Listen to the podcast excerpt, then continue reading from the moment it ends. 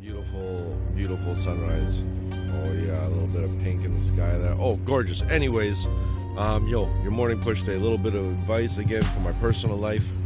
Um, don't speak out of anger. You know, uh, especially when me and my girl get into it. If we start getting into it, I'm like, yo, I'm going for a walk. Because you know, I know it's easy to say things out of anger. It's really hard to take them back. Uh, it's easy to say things you don't mean, things you've been thinking that have no basis in reality or aren't true.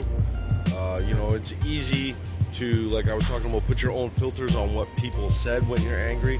Like, oh, you said this, so you must mean this because you're saying this to me. Rah, rah, rah, you know, just don't respond out of anger. Your response should be to go calm down. That's it. And I'm saying that as somebody who's trying to take his own advice right now. Okay? So, enjoy today. It's going to be a beautiful day. I love you.